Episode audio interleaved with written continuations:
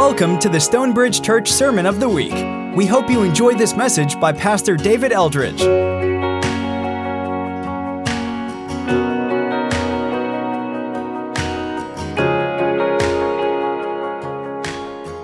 Last week, the first of five controversy stories, Jesus heals a man who's paralyzed. That's not really controversial, it's just miraculous.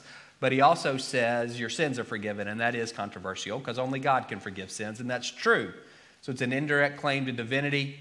The Pharisees pick up on that, that Jesus is claiming to do something that only God can do. It's a divine prerogative. And so that gets them thinking about him and questioning him. And he says really clearly, I want y'all to know that I can do this, that I have the authority to forgive sins. And in this case, this man's paralysis is tied to his sins. So in saying your sins are forgiven, the man is healed and he gets up and he leaves. And so that's a demonstration of Jesus' authority to forgive sins. And again, that causes a lot of raised eyebrows among the religious leaders because that's not what the Messiah, even if they believe Jesus is the Messiah, that's not what the Messiah does. He's, he's a man, he's certainly not someone who has the authority to forgive sins. Today, two more controversy stories. We'll read them um, in succession. First, starting in verse 13. Once again, Jesus went out beside the lake, that's the Sea of Galilee. A large crowd came to him, and he began to teach them. As he walked along, he saw Levi, the son of Alphaeus, sitting at the tax collector's booth. Follow me, Jesus told him, and Levi got up and followed him. While Jesus was having dinner at Levi's house, many tax collectors and sinners were eating with him and his disciples, for there were many who followed Jesus. When the teachers of the law, who were Pharisees, saw Jesus eating with the sinners and tax collectors, they asked his disciples, Why does he eat with tax collectors and sinners? On hearing this, Jesus said to them, It's not the healthy who need a doctor, but the sick. I've not come to call the righteous but sinners. So, two parts to this. First, Jesus calls Levi, he's also known as Matthew, uh, to, to follow him. And this looks just like his calling to Peter and Andrew and James and John. He's walking by the sea, sea of Galilee. He sees somebody working. He says, Follow me. And that guy leaves whatever he's doing and, and attaches himself to Jesus. That word follow is a technical word in Mark for apprenticing, this being saying, You're my Master, you're my teacher. I'm going to be my student. I want to live my life like you do. I want to learn from you and be like you. That's what that word follow means. You, you already know that. And as far as we know, again, Mark doesn't give lots of details. There's not been any interaction between these two guys. Jesus just shows up and he says to Levi, Come follow me, and Levi does. One of the themes that we've seen throughout Mark up to this point is the authority of Jesus. He teaches in the synagogue. People are amazed at his authority. He drives a demon out of, of someone, and people are astonished at his authority. Last week, we saw he says, I want you to know I've got the authority to forgive sins, and people are amazed at that as well. To me, th- this is really impressive as well. The personal authority of Jesus just to say to somebody, Follow me.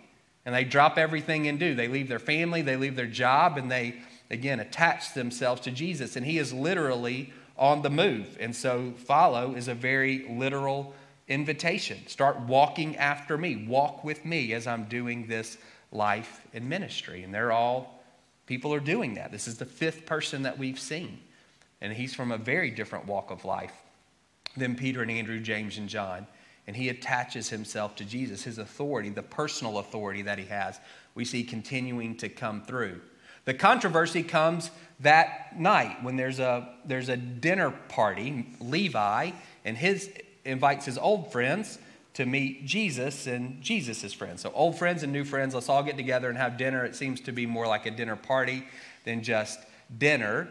And it causes some problems. The Pharisees and the religious leaders, they certainly would not have been at this dinner, but they hear about it. Capernaum, 1,500 people, word travels. Again, they probably have got Jesus' name written in their notebook and they're kind of keeping an eye on him because of what he did with the paralytic. And so it's not unusual to think that they would hear what happened at Levi's house. And they're offended and they want to know why, why would you eat with people like that?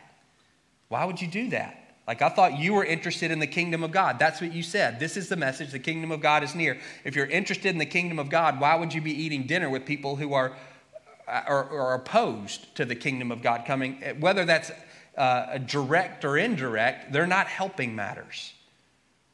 You're calling people to repent, and then look who you're choosing to hang out with. Doesn't make any sense to me.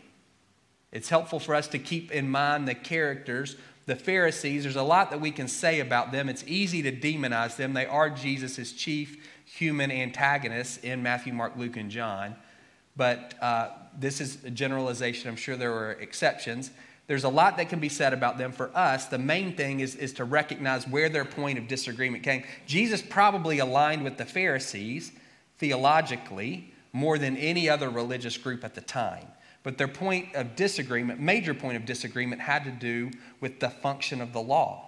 So the, the Pharisees were experts in the Old Testament law, and, but they weren't just theoreticians, they practiced. They were experts at following the law. They really were righteous. Paul, at one point, he was a Pharisee, said, I was faultless when it comes to keeping the law, and there's no reason to think he was lying about that. They were really, really good at following all of the rules, and they expected everybody else to do so as well. But then over time, what they had done, they and their predecessors, they created what was called a fence around the law. So you had the written law, and then they had created an oral law. And that oral law, again, I think it was the best of intentions. Their understanding was God will send the Messiah. God's going to fix things when we are when we as a nation keep the law better. And so that was their thing. Let's keep it better so God will rescue us. We're under this Roman oppression. We need the Messiah. We need God to work. So let's follow the rules. Let's and in their mind again, we're maintaining relationship, we're being faithful, we're being obedient. And they've got things from their past that they can point to and say, "See what happens when we didn't." So again, with I think the best of intentions, over time, people like me created some some interpretations and some guidelines around the law. Don't work on Saturday. Well, let me tell you what work is because I don't want you to accidentally or unintentionally work. So they create 39 categories of work. Some of which we would say, yeah, that, that is work. Others are things like writing, which maybe doesn't seem so much like work to us. You know, you could only walk this many steps, but not that many steps. It, it got super technical. It was very difficult for regular people to keep up with all of it. Very hard. You didn't just have the 613 laws in the Old Testament, you had this fence around it. The idea being if you don't jump the fence, there's no way you're ever going to break the law. And that's where the Pharisees and Jesus really started butting heads. What he, what he called the, the, the oral law, that's what they called it, what he called it was the tradition of the elders. And he didn't follow it. Regardless of its intention, he didn't follow it. He, he never sinned, he didn't break the written law of the Old Testament, but he regularly jumped over the fence that the Pharisees had erected, and it caused problems. They didn't get it. If you are serious about the kingdom coming, and the kingdom comes when we as a nation are more righteous, and more righteous means we're following the law better, how can you do the things that you're doing? And it caused, again, initially, there's disagreement, and then that, uh, you know where it ends. It eventually ends on the cross. And so the fact that Jesus is eating with tax collectors, they don't get it.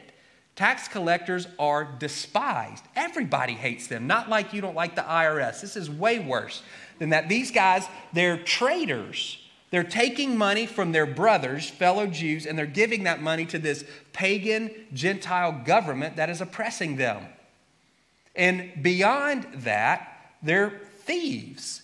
The whole system is called tax farming. And so, if I'm a tax collector, what I would do is I would bid to take up taxes in Marietta for the next year or to however long Rome said I could. And I would say, they would say, You got to you gotta collect $10,000. And I would say, Okay. And I'd write them a check for $10,000. And they would give me power and authority to collect taxes in Marietta for that time period.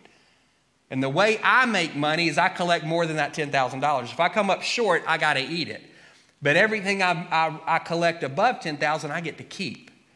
It's a system that's ripe for fraud, for extortion. Greed obviously runs rampant. And again, it's not just, I'm not just asking you for money, I have genuine power to tax. I can demand from you, and you have to give me taxes, or I can take your stuff. They were hated. Again, not just because they were collaborating with this pagan government, but because they were robbing their own people. If you were a tax collector, you weren't allowed in the synagogue. You couldn't be a witness in, in court because people assumed you were lying. If you were a beggar and a tax collector gave you money, you had to give it back. because it was considered unclean. That's how low these guys are on the social ladder. Jesus calls one of them to be his disciples, and then he goes and hangs out with him and a group of people just like him. Tax collectors and sinners. When we say sinners, we all say, well, we've all sinned. We've all fallen short of the, of the glory of God. When a Pharisee says sinner, that's not what he means at all. He means somebody who's not following the law the way he is. And that could just be kind of a regular person who can't because they have a job and they can't keep up with all the rules. It doesn't necessarily mean sin in the way that we mean it. And Jesus is choosing to eat with these people, eating being a sign of acceptance and friendship. And again, it doesn't compute for the Pharisees. And so they say to his followers, Why are y'all, why are you hanging out with these people? Jesus overhears and he says, It's not the, he says, I, I, it's not the healthy people who need a doctor, it's the people who are sick. I've come not to call the righteous, but sinners. What he's saying, for a doctor to do his job, he's got to be around sick people. That's his job is to make sick people well. If he's only around people who are healthy, he can't work. And Jesus is saying, My, my mission is to call people like this to myself. It's to redeem them. And if I'm not around them, that can't happen. And again, for us, that's cliche. For them, that's a radical concept. For Pharisees, their name means separate. They've spent their whole life keeping everybody out who doesn't follow the law as well as them. Uncleanness is contagious. If you're unclean and you touch me, then I'm unclean. Going to the house of Levi makes Jesus unclean in their minds. He's in the house of an unclean person, so that makes him unclean. None of that is helping bring the kingdom of God, they would say. It's a radical understanding for them, a, radical uh, re understanding for them of, of what God is doing, if they can get their minds around it. And that next, this next story shows they're really struggling to do that. Now, John's disciples, that's John the Baptist, we don't know anything about his disciples, and the Pharisees were fasting. Some people came and asked Jesus, How is it that John's disciples and the disciples of the Pharisees are fasting, but yours aren't? Jesus said, How can the guests of the bridegroom fast while he's with them? They can't, so long as they have him with them. But the time will come when the bridegroom will be taken from them, and on that day they'll fast. No one sews a patch of unshrunk cloth on an old garment, otherwise, the new piece will pull away from the old, making the tear worse. And no one pours new wine into old wineskins, otherwise, the wine will burst the skins both the wine and the wineskins will be ruined. No, they pour new wine into new wineskins. So John the Baptist has disciples again. We don't know much about them. But the Pharisees, we know, they fasted twice a week. They fasted on Monday and Thursday from sunup to sundown. We're in the middle of Lent. Many of you are fasting, the voluntarily abstaining from food as a spiritual discipline. In the Old Testament, there's only one commanded fast, the Day of Atonement. It was 24 hours long and it was specifically around repentance for sin. But by the time of Jesus, fasting had become a, a spiritual practice like it is for us. It was, it was, it was voluntary, uh, it was a sign of religious commitment and devotion, again, like it is for us. It was an aid to prayer, like it is for us. It was a sign of repentance, like it is for us. And the Pharisees, they, they fasted. And apparently, John the Baptist disciples did as well. And so, some other guys are looking around and saying, well, the Pharisees are talking about the kingdom, and John's talking about the kingdom, and Jesus, you're talking about the kingdom. John, at least, is talking about repentance. You're talking about repentance. How come you're not doing the things that they do? They're fasting as a sign of repentance. They're fasting to show their desire and their desperation for the kingdom to come. You're talking about the same things. Why aren't you, why aren't you doing that? Why aren't you fasting as well? And then the, the, the bumper sticker is Jesus says it's not appropriate. That's, that's really what he's saying. It's not the right time for that. It, it would be inappropriate to do that. Just like it's inappropriate to fast at a wedding, that's a time for celebration and feasting, it's inappropriate to fast now. A Jewish wedding is seven days long. You actually weren't allowed to fast during a Jewish wedding. One of the highlights is the, is the, the groom coming to the bride's house. And that's what Jesus is saying. The groom is here now. That's not the time to fast, it's a time to celebrate. And he gives these two quick parables, brief parables that say the same thing. If, if you've got a hole in your jeans and you're trying to patch the hole, you don't use a new patch. Because when you wash them, the new patch is going to shrink. It's going to make your, the hole in your jeans worse. It's counterproductive. The thing that you set out to do, you didn't do. You actually made things worse. If you've got new wine, you don't put it in an old wineskin that's brittle because new wine is fermenting still, and so it's going to expand. You need to put it in a new wineskin that's flexible. Or else the thing that you intended to do, save your wine, you don't do because the skin bursts and you lose it. It's counterproductive. Both of those things, those things are inappropriate. Old new patch on old clothes, new wine, old wineskins, that's inappropriate. Those things, it's, it's not necessarily that there's something wrong with the old in itself, it's just not appropriate for what you're, what you're intending to do. And Jesus is saying, this old form of understanding that you guys have, it's inappropriate for what God is doing now. He's doing something new through me. And the old forms, they just don't work. The, the Pharisees have a box labeled Messiah, and Jesus doesn't fit in it. And it's really hard for them at this point. And at this point, I think we can still give them the benefit of the doubt. It goes south really quick next week. But at this point, give them the benefit of the doubt. Put yourself in their position. If you had spent your whole life studying this particular understanding of who the Messiah would be and what the Messiah would look like, and now there's this guy coming and he doesn't fit, but he's he's healing people who are paralyzed and he's driving demons out of people and he's teaching in a way that you've never heard before. That creates a lot of cognitive dissonance for you. Uh, for me, it would. I wouldn't know. Well, do I hold on to what I've always thought to be true and be faithful to that? Or do I embrace this new guy and, and risk letting all of this go? What if he's a fraud? What if this isn't for real? What if this isn't the Lord? And we can look at it and go, How could you think that? Who else says to a paralyzed man, Get up? But again, put yourself in their position. They don't know the rest of the story yet. And it's a real struggle for them. Again, giving them the benefit of the doubt. And what Jesus is trying to say to them, this is the third in five controversy stories. It's the center, three out of five. And so it, it's showing us this is the key issue. Here's the root of the, here's the root of your conflict with me, Jesus is saying. What I'm doing is new. It doesn't fit in your preconceived ideas. It doesn't, I don't fit in your box. That's what he's saying. And again, for us, we would say, well, just throw the box away. When was the last time you threw away your own box? You don't do it, and neither do I. We love them, we're invested in them. We think they're the right thing. That's why we have them.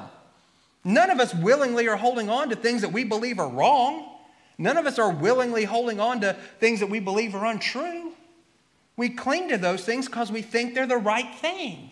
We think there's truth. We think it's helpful. Put yourself in their spot. It's difficult. And I think Jesus, he's trying to lead them along. He loves them. He's wanting them to open their eyes. They, again, many of them find it very difficult. You already know the end of the story. But at this point, he, uh, he's, he's trying. Can, can you see this? That's why he's not just talking to them, he's also showing them. That's why he says to this guy who's paralyzed, Your sins are forgiven, so they can see. Look, I didn't just say your sins are forgiven. This guy's been paralyzed, is now walking. Something happened there. But again, difficult. We got only a couple of minutes. Let's close with this. Prodigal son, you know the story. We kind of, I don't know if that first song that we sang is based on that, but it's a whole lot of the imagery from the prodigal son is in that first song, Homecoming, that we sang. Two sons, both sons are estranged from their father, and that's the key to the story.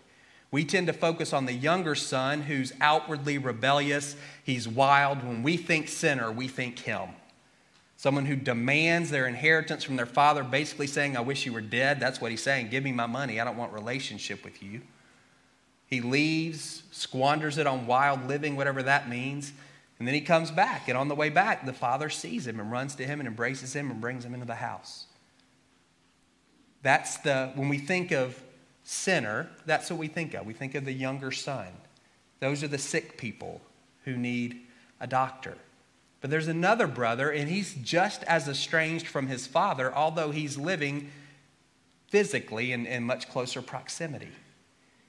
He's resentful of his father. He's outwardly compliant and obedient, but inwardly, he doesn't want a relationship with his dad either. What does he say when he finds out that his dad has thrown a welcome home party for his son? I've been slaving for you. Those aren't the words of a son. I've been slaving for you all of these years. You've never given me anything to have even a small party with my friends. And this son of yours who humiliated you and embarrassed you and took your money and squandered it, Look what you're doing for him when he comes home. You remember at the end of the story, the older brother's still outside. He hadn't come in yet. He's sick too. He just doesn't realize it. It's important for us to know which one of those two brothers are you? When Jesus says he, the, the, healthy don't need a doctor, he's not saying there are people who are healthy who don't need a doctor. They're sick, they just don't know it yet. They're sick. They're, they're older brothers. Those are the Pharisees. Outwardly, like nobody's keeping the law better than them. Jesus actually doesn't criticize them for being unrighteous. When they talk about their righteousness, he never says, You're actually not. What he says is, You've got to be more. That's what he says in the Sermon on the Mount. Your righteousness needs to exceed the righteousness of the Pharisees. They're just focused on externals. They think it's okay just to not kill anybody. What I'm saying is, you can't call anybody a fool.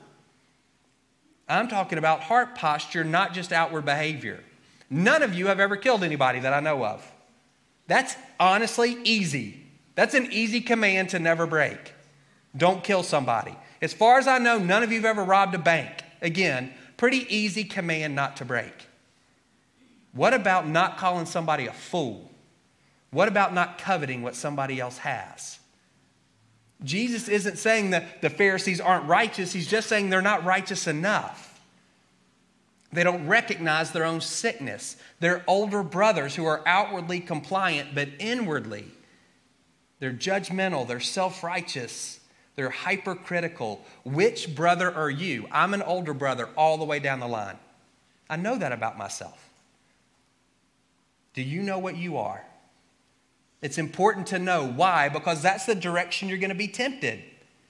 Younger brothers, y'all are, you're tempted to sin with too much. It's excess. It's too much drinking. It's too much spending. It's too much fill in the blank. Older brothers, we're tempted towards those internal sins of the heart being self righteous, being critical, being resentful, getting bitter, all of those, keeping score, all of those kinds of things.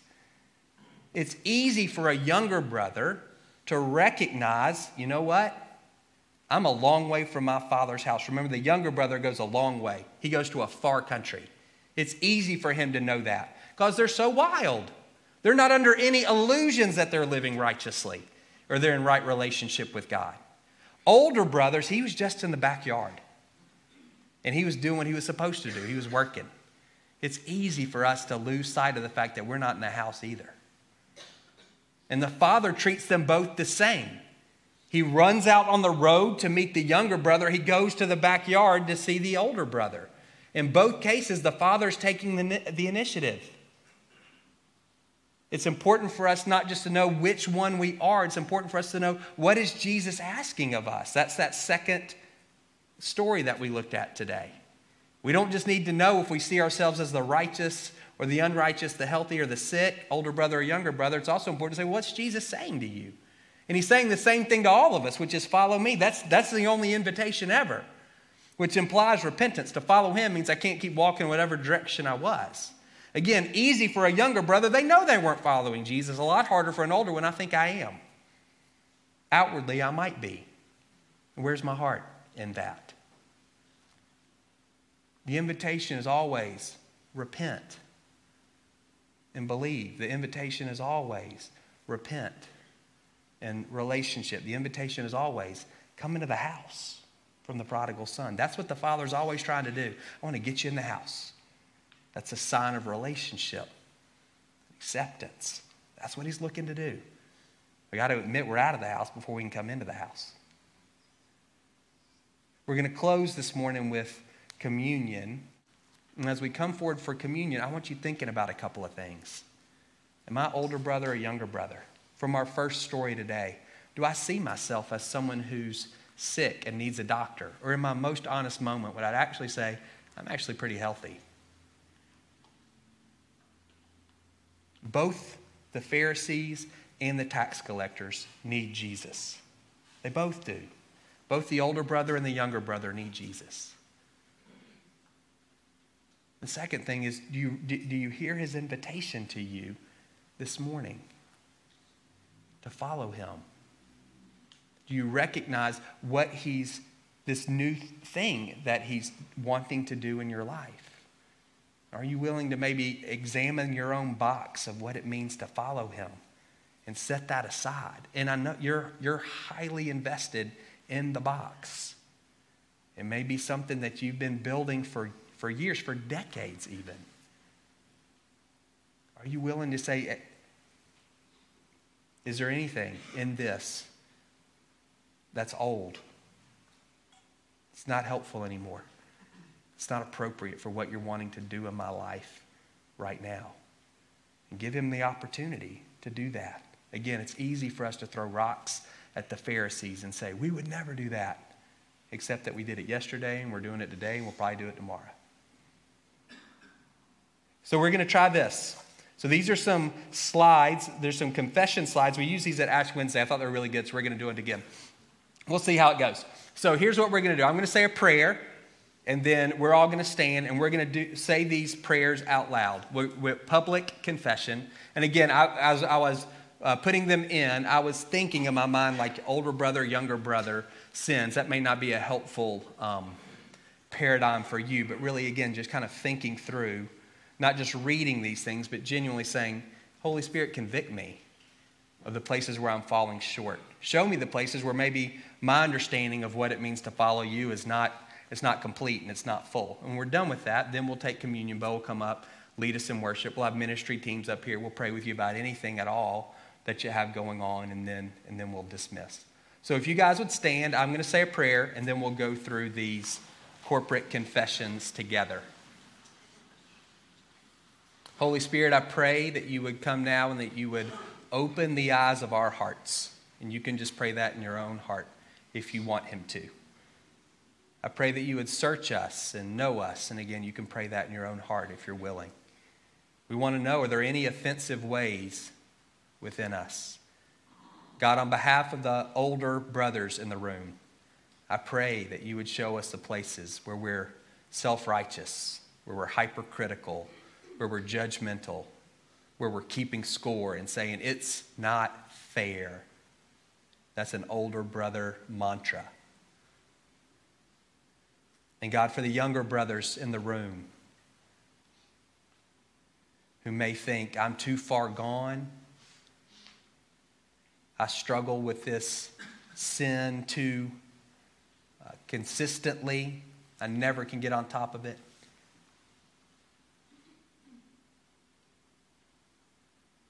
Would you show all of us?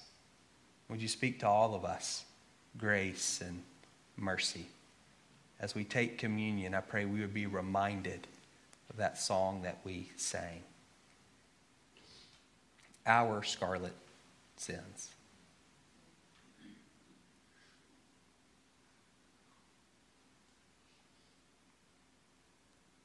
Have all been nailed to your rugged cross and we can all be washed clean and white. So lead us through this time of confession. Minister to us as we take communion, I pray. All right. We'll read these out loud together. For all our unfaithfulness and disobedience, for the pride, vanity, and hypocrisy of our lives, Lord, have mercy upon us. We'll take just a second so you can marinate on that.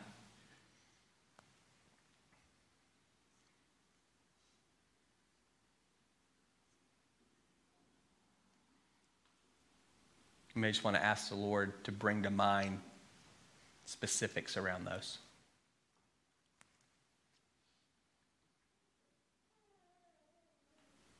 Okay.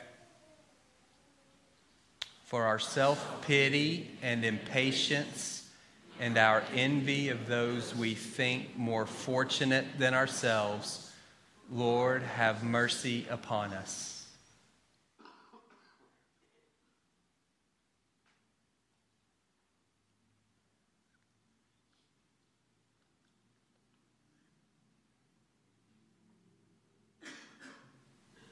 Okay? For our unrighteous anger bitterness, and resentment, for all lies, gossip, and slander against our neighbors, Lord, have mercy upon us.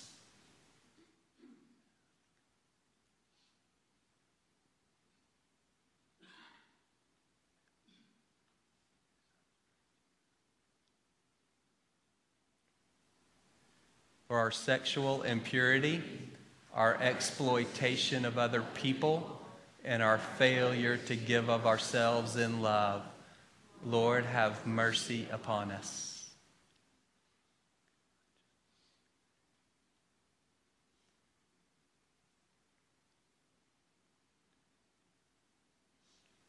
Okay? For our self indulgent appetites and ways, and our unchecked pursuit of worldly goods and comforts, Lord, have mercy upon us.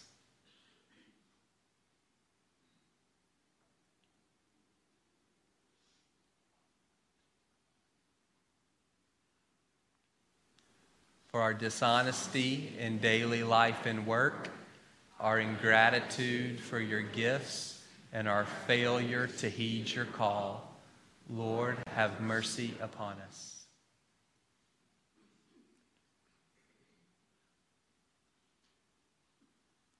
Okay? For our blindness to human need and suffering, and our indifference to injustice and cruelty, Lord, have mercy upon us.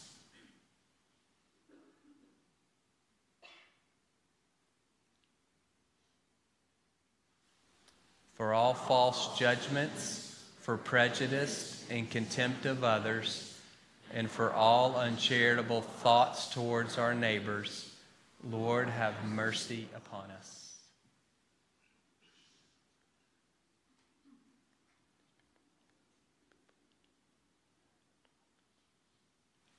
For our negligence in prayer and worship, for our presumption and abuse of your means of grace, Lord, have mercy upon us.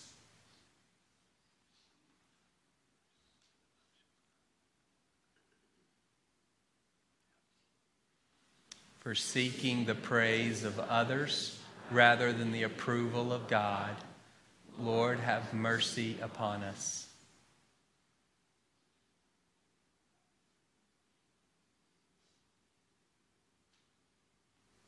For our failure to commend the faith that is in us, Lord, have mercy upon us.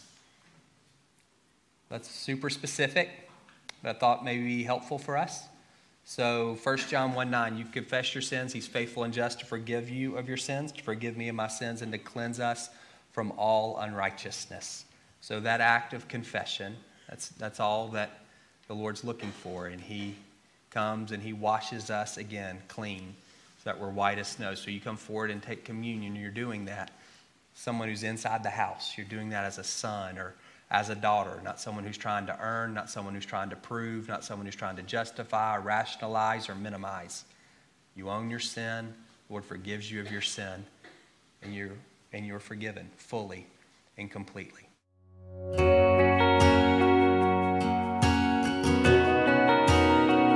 Thank you for listening to the Stonebridge Church Sermon of the Week.